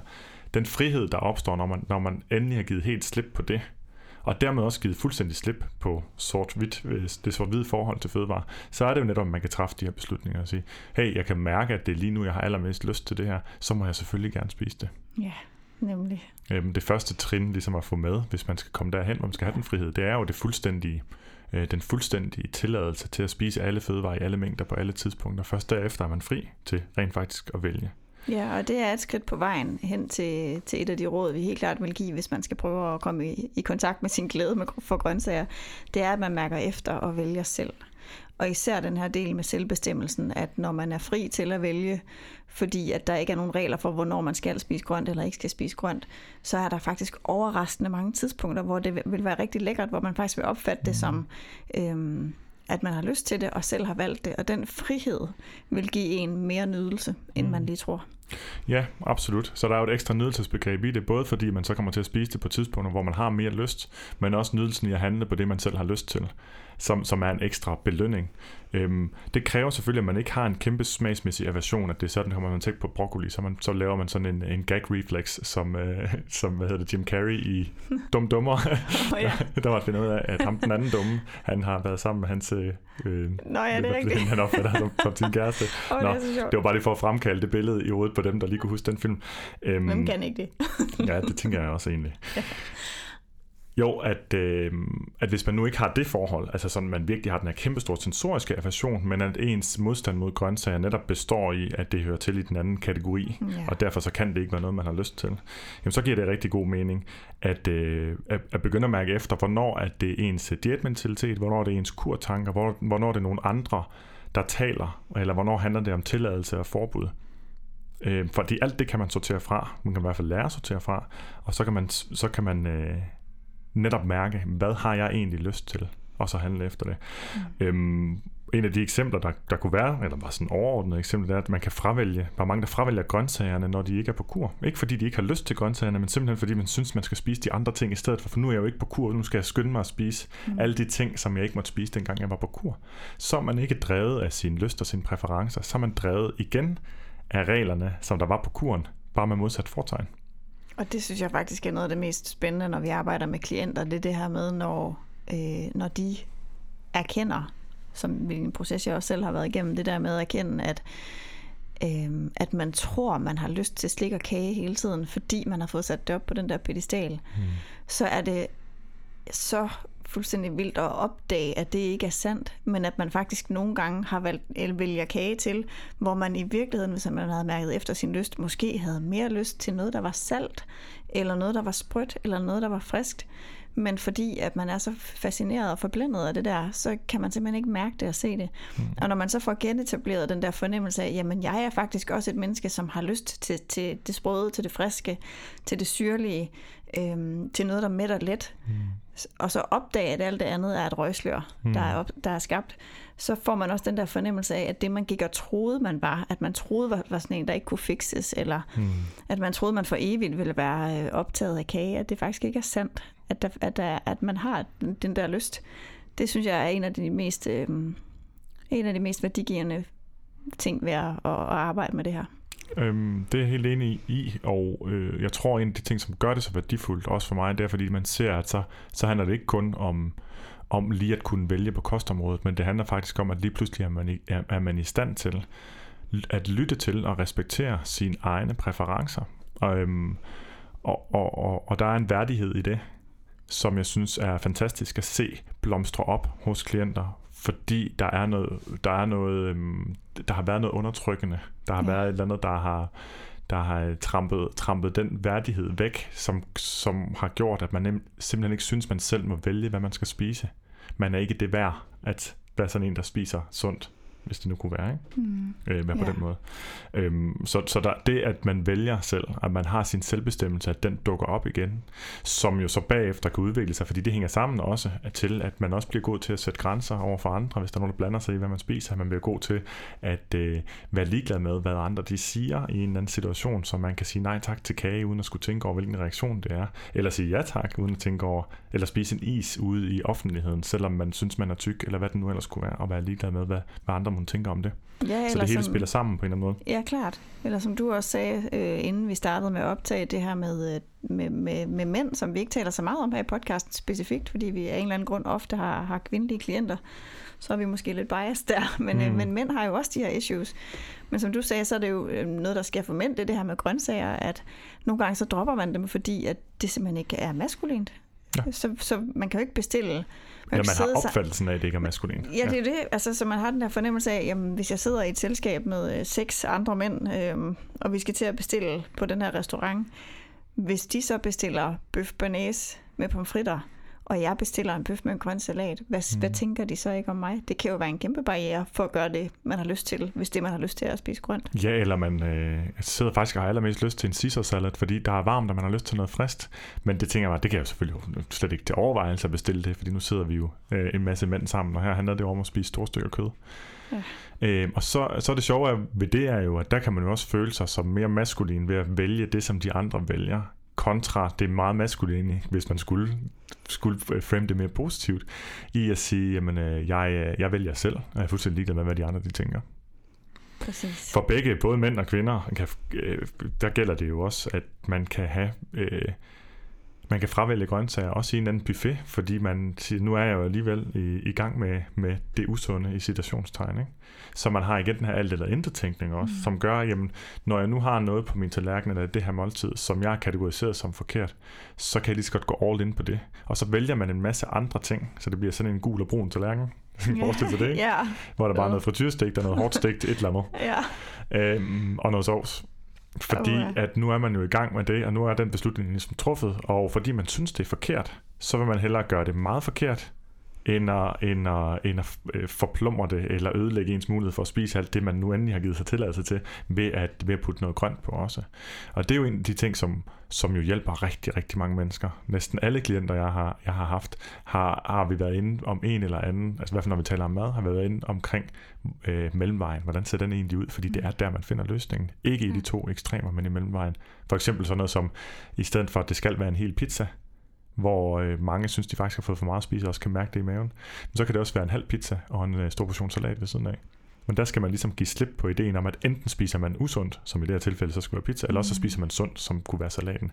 Ja, og både om, om, det, er, om det er det her med at, øh, altså buffet-effekten, eller nu har jeg givet slip, nu er, det alligevel, nu er jeg alligevel ikke på kur-effekten, eller om det er, at man er øh, at man er mand og føler, at man ikke må spise så mange grøntsager, så er det hele jo et eksempel på det her med yderstyring. At, øh, at vi i stedet for at lytte til vores øh, sensoriske behov, lytter til regler og forventninger fra, fra omgivelserne. Mm. Og hvis man gerne vil have et bedre forhold til grønt, så skal man have en eller anden form for opgør med de regler. Og så er der en sidste ting, som jeg synes, man lige måske kan tage med hos, hos den voksne del af befolkningen især. Det er jo øh, baseret på, hvor ærgerligt det er, at nogen måske på den ene side ikke har lyst til grøntsager, og på den anden side ikke tillader sig selv at spise frugt. Fordi det smager sødt, og alt, hvad der smager sødt, eller bare smager godt, det må jo være usundt. Øh, Det er selvfølgelig ikke sådan, det hænger sammen, men det er sådan, opfattelsen kan være, når, øh, når, vi, når vi er blevet lidt for indoktrineret af, Mm. af diætkulturen. Og så derfor så tænker jeg, at skal, er man nu alt, virkelig hvad kan man sige, mm, kredsen, eller i det her tilfælde, man, er, man føler sig meget langt væk fra at turde smage en forskellige række, øh, typer af grøntsager, men er samtidig fanget i frygten for, for frugt, så, øh, så er det vigtigt bare at understrege igen, at de sundhedsmæssige fordele ved at spise mere frugt, er de samme som de sundhedsmæssige fordele ved at spise mere grønt. Så øh, start endelig der, og det gælder også, selvom du måske har type 2 diabetes. Der er øh, ikke nogen negativ sammenhæng mellem at spise øh, altså sød og lækker frisk frugt og så øh, diabetes. Tværtimod, så øh, er det både forbedret med, undskyld, forbundet med øh, bedre outcome og lavere risiko, øh, inden at man, øh, man udvikler sygdommen. Helt klart. Så synes jeg, vi skal... Jo, det vil jeg lige sige, det har vi snakket lidt mere om i afsnit øh, 28, om, om myten om stabil blodsukker, så der kan man høre lidt mere om det, for at behøver vi ikke gå mere i detaljer her. Ja, god idé. Du lytter til Detox Din Hjerne med Morten Elsø og Anne Gormand. Og så hopper vi til, til børnene. Vi har selvfølgelig været lidt omkring, men er der nogle bestemte ting, man kan gøre i forhold til at give børn mere lyst til, øh, til øh, grøntsager? Og måske skulle vi starte med, hvad man skal prøve at stoppe med at gøre. Ja, det var i virkeligheden, der vi lidt startede i, i begyndelsen af podcasten, det her med, hvordan, øh, hvordan undgår man, at, at børn kommer til at blive præget af skal og burde, og kommer til at, at placere frugt og grønt i den kasse. Øh, hvordan får man børn til at øh, bare elske at spise det grønne, og slet ikke tænke over, om det er rigtigt eller forkert, og til faktisk at efterspørge det. Og øhm, det ene, man skal starte med som forældre, det er, at man er nødt til at starte øh, med helt for det første at give slip på skal og burde, Mm. give slip på retorikken omkring sundt og usundt, og så skal man finde sin øh, tålmodighed frem, Mm. fordi ellers kommer man ingen vegne. Det er øh, et tålmodighedsprojekt uden lige, og for at give et eksempel på det, så har det taget mig øh, ni år at lære min søn at spise tomater. Mm. Øh, så- så lang tid tager det ikke normalt med de Nej. fleste øh, typer frugt og grønt. Men, øh, men man skal vide, at nogle ting lærer de aldrig at kunne lide, og nogle ting kan det være, at når, man, når de lærer at spise det, øh, så kan det være, at det rent faktisk først kommer til udtryk som nydelse i voksenalderen eller som teenager. Mm. Så de, den, øh, de kim, man ligger til et godt og sundt forhold til frugt og grønt, hvor man godt kan lide det, de skal have lov at spire, og det Mm. kommer til at tage noget tid med nogle ting. Det er Og- det første, man skal gøre. Ja, jeg synes, at tålmodighed øh, for mig, øh, der, der øh, kræver det den forståelse, som jeg er landet på nu, der hedder, at øh, det er ligegyldigt, hvad de spiser i aften. Det vi er i gang med, når vi på nogen måde øh, skal gribe vores ansvar for at give vores, øh, for vores børns spisning på den ene eller anden måde. Så vores ansvar, det er ikke så meget for, hvad de spiser her til aften. Mm. Det har ikke nogen sundhedsmæssige konsekvenser, hvad de spiser i aften. Heller ikke i morgen aften, heller ikke de næste to uger som sådan. Det, der har sundhedsmæssige konsekvenser, der kan have det, det er, hvis man ender med at blive en voksen, som har en meget ensidig kost. Præcis. Så vores opgave, øh, vores rolle lige på det her område, vores ansvar på det her område, det er at sikre mod, at, at vores børn bliver voksne, der øh, ikke spiser varieret. Ja. Og det vil altså sige, at missionen, når man går til aftensbordet, er aldrig at få børnene til at spise lidt af det hele. Missionen, når man går til aftensbordet, det er at få børn til at blive trygge og have det godt og blive madmodige på ja. sigt. Og øh, det, der sker, når man ikke har tålmodighed, det er, at man netop kommer til at presse. Mm. Det er, at Mm. man kommer til at sige, øh, spis, nu lige din, spis nu bare lige et stykke broccoli. Du Ja. skal lige smage. Mm. Øh, det er den kortsigtede løsning, fordi det virker på at få dem til at, at tage en bid nu og her. Ja. Men det er desværre overhovedet ikke løsningen på de langsigtede problemer. Nej, og man skal overhovedet ikke have dårlig samvittighed, hvis man som forældre har gjort det, fordi det er det, vi Nej. har lært, og vi gør det, vi plejer, når vi ikke, gør, øh, når vi ikke lærer noget nyt, og, og, og i de her tilfælde, når det handler om børneopdragelse, eller hvordan vi er over for vores børn, så gør vi typisk det, vores egne forældre gjorde, hvis ikke vi har lært noget andet. Så der er ikke nogen grund til at slå sig selv oven i hovedet med det, men, og det siger jeg, inden jeg kommer til en lidt hård pointe, som netop er, at ikke nok med, at det ikke er godt for deres forhold til mad, det er heller ikke godt for deres forhold til os at vi som forældre bliver nogen, der tvinger dem til at øh, give afkald på deres egne grænser hos, ved deres egen krop. Det at tvinge andre mennesker til at spise noget, det er, øh, det er nedværdigende. Hmm. Og, og det, det må vi simpelthen ikke. Nej, Vi bliver nødt til at benytte os af alle mulige andre ting, hvis det har interesse for os, men, men, men direkte tvang, det er, det er en måde at, at underminere et andet menneske på. Eller hvad hedder det? Nedværdige? Er der Ja. yeah. et andet ord for det? Jeg kan huske det selv, for da jeg gik i skole i 3. og 4. klasse af hjemkundskab. Og der skulle vi have, så skulle vi lave, jeg ved ikke hvorfor i alverden vi skulle lave det. Vi skulle lave noget, som jeg aldrig nogensinde har set, hverken før eller siden. Som var en eller anden øh, torskerovnssalat med rå æggeblom i. Jeg havde stadig frisk til hukommelsen, fra da jeg var fem år, var indlagt i to uger, var lige ved at dø af salmonella på et hospital i Østrig, hvor vi var på skiferie. Vi skulle slet ikke have været der i to uger, men jeg kunne ikke komme væk derfra, fordi jeg var ved at krasse af. Og den, siden dengang havde jeg haft et ret, ret anstrengt forhold til, til, til, til æggeblommer, eller til, til, til rå æg, fordi det var ligesom det, jeg havde fået det fra. Så jeg havde ikke lyst til at, at spise den her salat, og der vil jeg jo sige til alle, der har med det at gøre, det må man simpelthen bare respektere. Så må Mm. man komme på arbejde i forhold til at lokke, øh, og altså gøre det attraktivt, men ikke ved tvang. Ja, fordi tvang og pres er jo i virkeligheden øh, noget af det, der virkelig der gør, at børn sætter hælene i og får modstand på at spise det. Og det er en af de ting, vi prøver at gøre for at hjælpe og for at få dem til at kunne lide det i fremtiden. Vi tænker, at hvis de bare smager det mange gange nok, så skal de nok komme til at kunne lide det. Det vi bare har misforstået, det er det her med, at det er ikke det med at smage noget mange gange, der gør, at man kan lide det. Det er, at man har gode og positive oplevelser, om- som er forbundet med glæde og nydelse. Og det er øh, bare umuligt at have den oplevelse, når man er under pres og under tvang.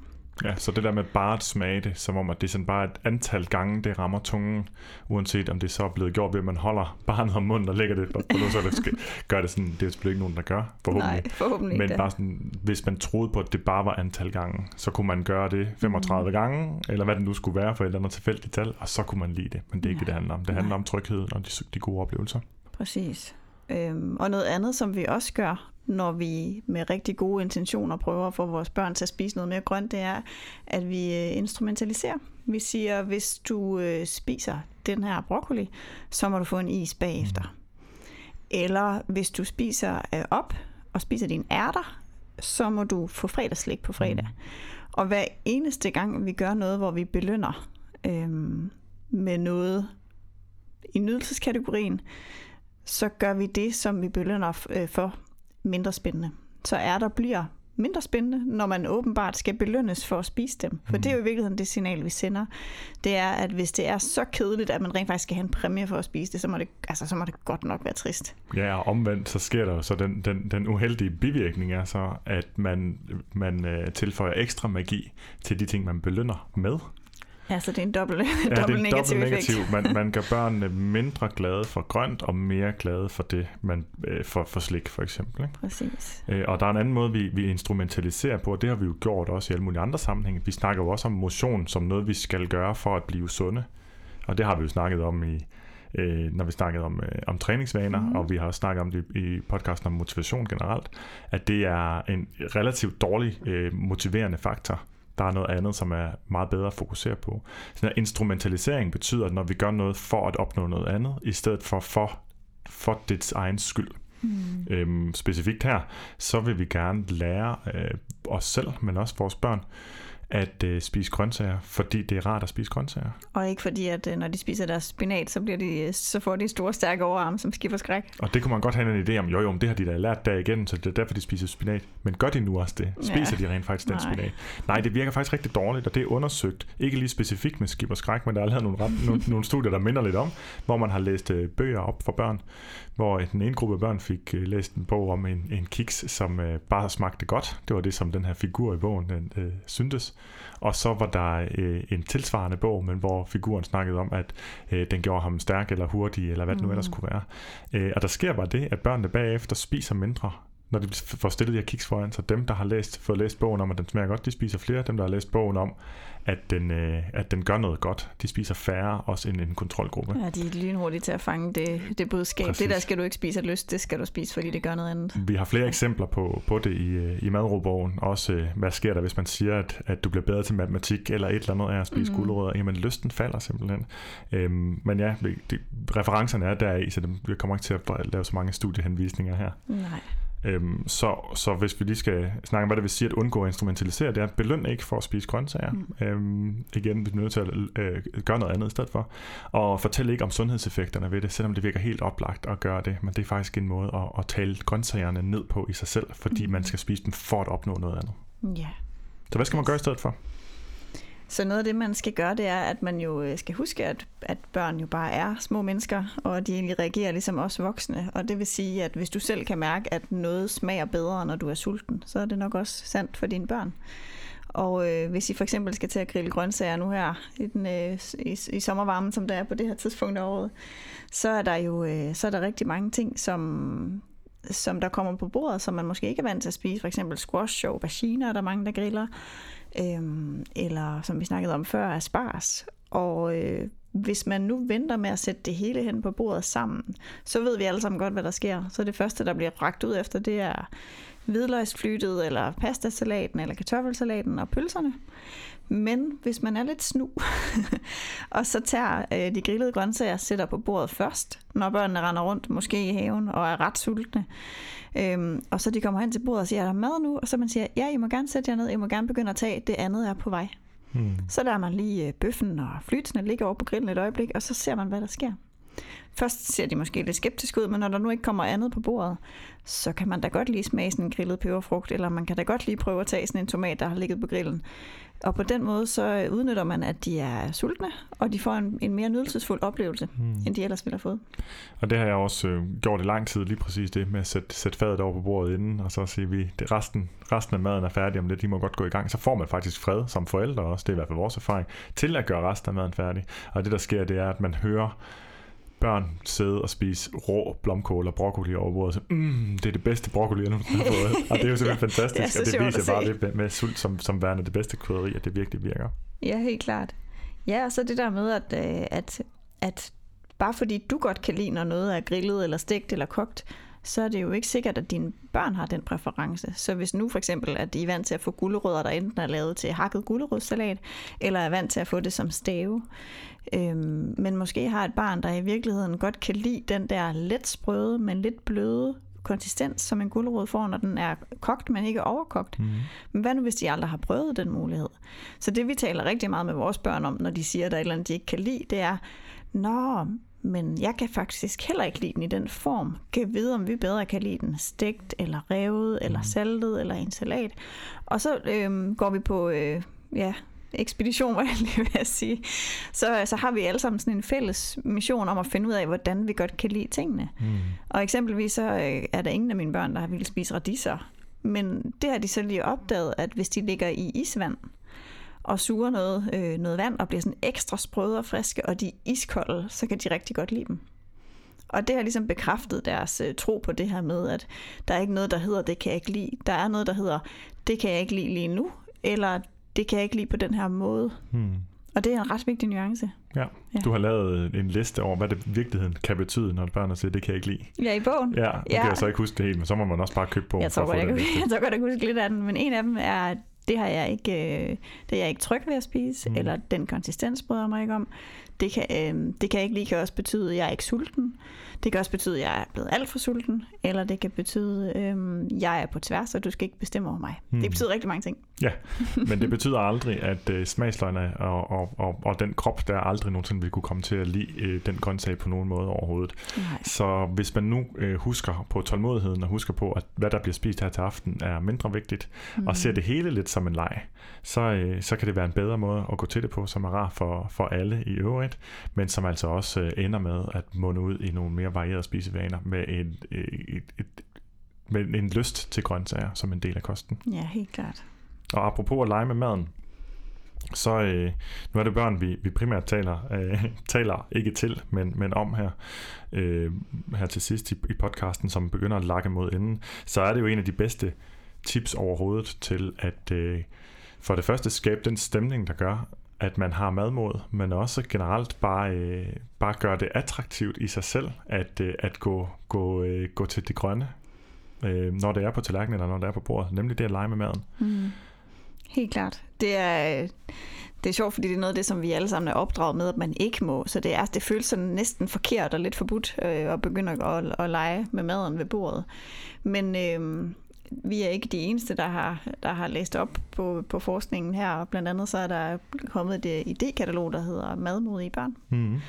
Øhm, og en bog, der hedder Sådan smager børn, som, som er en genial titel, øhm, som konkluderer lidt det samme, og det er det her med, at når vi frigiver muligheden for at lege med maden, og ikke øh, laver den her kontrollerede måde at, at tvinge børn til at spise noget på, så, så øh, møder vi dem der, hvor de er. Vi møder dem det sted, hvor de bliver motiveret, fordi børn er intrinsisk motiveret for at lege, for at være nysgerrige, for at gå på opdagelse, for at udvikle sig.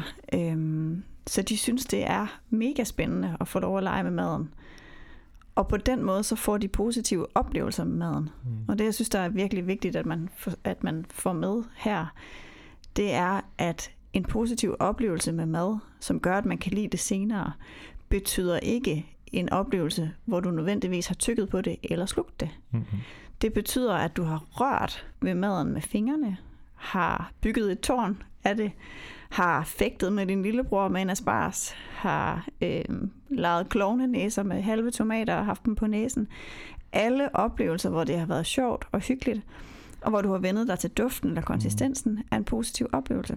Og nogle børn skal have måske op mod 30 positive oplevelser med eksempelvis en tomat, Mm. før de overhovedet tør at putte den i munden. Men jeg vil så altså også tilføje dig, så jeg synes, det er virkelig godt, at du bringer det op, fordi det, man skal vide, at det kan, kræve, det kan tage rigtig lang tid, og målet skal ikke være, at det virker med det samme. Jeg vil så også sige, at rigtig ofte virker det faktisk med det samme. Mm? Ja. Og der er noget med, så snart du blander leg ind i det, så hele den modstand, der var der før, den Ja. forsvinder, og den modstand var ikke var ikke nødvendigvis bundet ikke nødvendigvis i en reel frygt for den fødevare, men i en modstand mod den situation, de sad i, og en måde at vise den modstand på, det er, at jeg vil ikke spise det, du serverer for mig. Så hvis man går hen til at have en lejende stemning generelt ved bordet, men øh, som i øvrigt fuldstændig ødelægger sig snart man begynder at presse, så man skal blive på sin egen tallerken Mm. altid. Men Ja. mindre man er over og spørger, må jeg lige gøre noget her? Og så for eksempel, som jeg har gjort mange gange ved vores ældste, tegne et øh, A med, hendes, øh, med et eller andet, som er skåret ud i tærnen på hendes tallerken. Og så vil jeg selvfølgelig ikke have, at hun ødelægger det fine A, jeg har lavet. Men øh, jeg kigger kun lige væk kortvarigt, for jeg skal have noget fra min egen tallerken. Og når jeg kigger op, så er det A. Det er simpelthen ødelagt. Og så sidder hun med et i munden, og hun er ved at sprutte af grin. øhm, og, og, og på den måde, så kan man se, at det handlede i virkeligheden om noget andet. Det handlede om, at jeg har ikke lyst til at være her ved bordet længere, hvis det var. Eller ja. jeg synes ikke, det er rart, øh, at... Øh, ja, jeg synes ikke, det er rart at være her. Jeg føler ikke, at det her det er et sted, hvor man, kan, hvor man kan hygge sig, så derfor så vil jeg hellere bare, så snart jeg har bare fået dækket den værste sult, så vil jeg gerne væk fra bordet igen. Mm. Og, og, og det, der er det vores opgave at skabe den stemning, øh, der, skal, der skal fordre, at, at man gider at kaste sig over også en masse nye ting. Ja. Jeg vil sige et andet eksempel, og nu, nu skal jeg passe på med at trække det langdrag med det. Et andet eksempel, som jeg også prøvede igen her for nylig, det er blindsmagning. Også af ting, som børnene sagde, de ikke så godt kunne lide. Det skægge ved det er, at så snart det er en blindsmagning, så er det en leg. Og så lukker de simpelthen øjnene og åbner munden, og jeg har sagt, at jeg kommer til at benytte mig af alle de ting, der står på bordet. Også det, som de lige før sagde, de ikke kunne lide. Det vil Ja, sige, at lige de gerne. pludselig, så er de faktisk ligeglade med, at de ikke kunne lide det, fordi nu er det en leg. Ja. Så derfor så vil de gerne være med. Så, så den blindsmanings øh, leg er kan, kan, kan have sådan et helt akut resultat. Klart, og, og det er sjovt ikke, fordi der er jo, altså, alle børn har jo nogle, mange, mange af de samme øh, motivationer, og, og hvad de synes er spændende og sjovt, men der er også en lidt forskel. Der er nogle børn, som er mest optaget af nysgerrighed omkring, hvordan, altså for eksempel blindsmagning, hvad, hvad er det egentlig, hvor det er leg, og hvor det, hvor det er nysgerrigt. Og det vil garanteret også være den, de børn, som synes, at det er helt vildt sjovt at finde ud af, hvordan er lyden på den her, når jeg bider i den. Okay, hvem kan få den til at lyde højest? Altså sådan, hvor det, hvor det handler om at gå på opdagelse. Mm. Og så er der nogle børn, som for eksempel øh, min yngste, hun er det mest kreative lille væsen, der har tegnet og malet sådan hun øh, nærmest kunne holde en pensel. Hvor at når jeg tapper ind i hendes intrinsiske motivation i forhold til mad, så skal jeg bare lave noget kreativt med hende. Mm. Så skal vi pynte en taco med grøntsager, eller så skal hun få lov at lave grøntsagsfadet og lægge det op som en regnbue, eller en, en sol, eller et eller andet. Alt, hvad der overhovedet er kreativt, Ja. Får hende til at lege med det, og synes, at det er spændende. Og i Madro, der er der jo lavet sådan en helt lille idékatalog. Det er jo bare en lille inspirationsliste egentlig til lege, man kan bruge med sine børn, og de er inddelt efter deres naturlige interesser. Mm. Der kan selvfølgelig godt være nogle overlap, men sådan som om de er kreative, om de er spøgefulde, om de er nysgerrige, om de er Rasmus modsat, eller, eller konkurrencepræget, hvem kan Ja. et eller andet mest hurtigst, eller hvad det nu kan være. Ikke? Klart. Så der kan man få lidt mere inspiration til det. Mm. Øhm, Så er der jo selvfølgelig også det punkt, som vi har været så meget omkring, der hedder at være tålmodig. Men jeg tænkte lidt, om du vil bringe det eksempel ind for dit eget liv, inden vi går videre derfra, eller om, det er, øh, gået, om vi er gået nok i dybden med det. Nå, ja, altså, det er jo så et voksen eksempel, kan man sige. Ja, det er det. Men ja, det er jo så i, i erkendelsen af, at, øh, at man kan lære ting når som helst i livet. Mm. Og det er de samme regler, der gælder, om man er to eller om man er øh, 40, som jeg er. Ja. Og øhm, det er meget, meget, meget for nylig, jeg har lært at spise hummer. Og en af oplevelserne var, da vi tog ud og spise, og, øh, og din begejstring for hummer, og din, for dine fortællinger om, da du var barn, og hvordan I spiste dem øh, hjemme i dit, øh, i Og dit det var altså ikke et forsøg på noget som helst. Det er bare, det er bare fordi, jeg er Nej, meget men det, begejstret det for mad. smitter. Ja. ja. Begejstring smitter, både ved store og små, så jeg er egentlig blev øh, altså var sådan lidt mere venligt stemt omkring, fordi jeg ellers har haft det stramt med, med skalddyr i mange år. Og så øh, fik jeg min første oplevelse af faktisk at kunne lide det, en gang, hvor vi var inde og spise i Aarhus. Og anden gang, jeg fik det, var det min søster, der lavede det til nytårsaften her i Mhm. år. Øhm, hvor hun havde lavet sådan en hummerbisk, hvor, hvor det smagte fuldstændig himmelsk, og jeg var Mhm. helt chokeret over, altså hvor meget det er vendt. Det er faktisk uhyggeligt næsten, fordi at jeg tænkte, gud, det kunne jeg have lært for, for mange år siden. Mm. Ej, hvor er det ærgerligt, jeg først lærer at værdsætte det nu. Mm. Men det var først, da jeg vendede mig til den der konsistens, som rejer og skalddyr har, som jeg har haft det svært med før. Øhm, og, men det har jeg jo forsøgt på at spise i årvis. Jeg har bare aldrig gjort det, hvor at det ikke var, fordi jeg følte pres, Mm. eller øh, fø- følte, jeg burde, eller jeg har ikke prøvet forskellige konsistenser, eller forskellige smage. Jeg har ikke eksperimenteret med det. Jeg har bare ligesom kategoriseret det som ude, Mm. at det havde jeg, kunne jeg jo ikke lide. Og så er det så her i en alder af- af 40, at jeg endelig har lært at, at sp- at spise det. Men det, det taler ind i tålmodighedsdelen. Ja, det må øh, man sige. Tålmodigheden kan godt være uendelig. Ja, Ja. og, og øh, ja, lige præcis. Der er ikke noget, nogen slutdato på, mm. øh, på, på projektet som sådan, og derfor er det måske vigtigt nok også at have, øh, hvis man ved, der ikke er det, så skal det altså være sjovt hver eneste gang. Øhm, så når man går til bordet med sine børn med forhåbning om, at de skal have sunde spisevaner på sigt, så det bedste, man kan gøre, det er at skabe en god stemning. Ja. Et, øh, et andet element, som du var inde på helt i starten, som jeg synes, vi skal nå at have med, det er, når nu du også øh, selv snakkede om, hvordan det var inspirerende for dig at se mig nyde øh, hummer, at øh, du, har, du, har, du har her i vores noter skrevet, brug rollemodeller. ja, det har jeg. Og det er fordi, at... Øh, altså nu har jeg faktisk brugt to rollemodeller i den podcast i dag. Den ene var dig øh, som mm. rollemodel for mig, og den anden var onkel Kenneth som øh, rollemodel for mine børn, da de skulle lære at spise squash. Men øh, nogen, som lige for tiden fungerer helt vildt godt som rollemodeller for mine børn, det er øh, Nikolaj Kirk, og så kan jeg faktisk ikke huske, hvad han hedder ham jægeren, der hedder Jørgen. Jeg kan ikke huske hans efternavn. Men de er fantastiske. De har et program, der hedder Nak og Æd, Mm. øh, hvor at konceptet er, at de skal fange og, eller skyde et dyr og spise det, og hvis ikke de kan spise det, så har de et andet, øh, knap så øh, sensorisk tilfredsstillende dyr, de skal spise. Øh, Men deres øh, entusiasme omkring, hvad de spiser, gør, at mine børn er begyndt at efterspørge ting, som jeg aldrig har troet, at de skulle begynde at interessere sig for.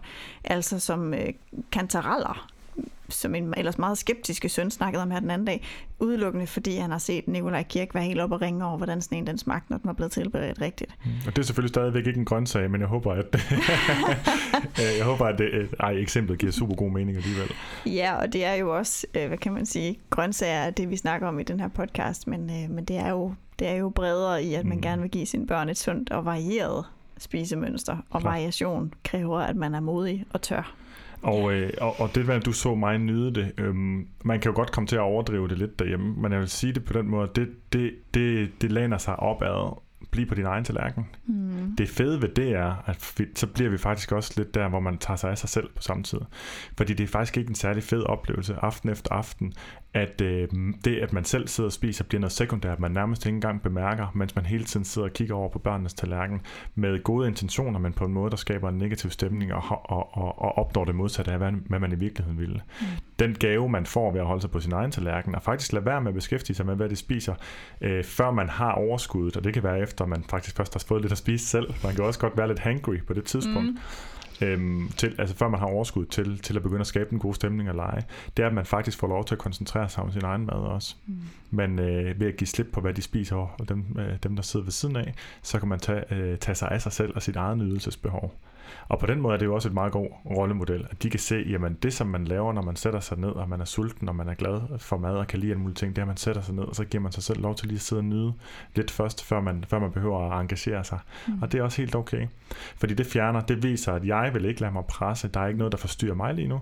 Øh, og, og det vil sige, at barnet sidder på den anden side og leder efter rollemodeller og ser, jamen, nå okay, når man sætter sig ned, så behøver man ikke øh, beskæftige sig med de andre. Man kan godt bare sidde og tænke over, hvad har jeg egentlig lyst til lige nu, som er den øh, adfærd, man har som den voksne i den ja. situation. Ja. Så det er bare bedst for alle. Mm-hmm.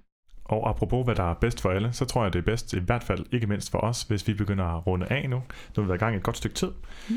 Øhm, noget af det vi kunne runde af med, det var en gentagelse af noget af det vigtigste, nemlig at øh, hvis vi som samfund skal komme sådan den her grøntsagsmodstand til livs, så øh, bliver vi nødt til at bekæmpe sort-hvid tænkning øh, omkring fødevares sundhedsværdi, øh, og også resten af diætkulturen, så vi kan fokusere på det, der virker.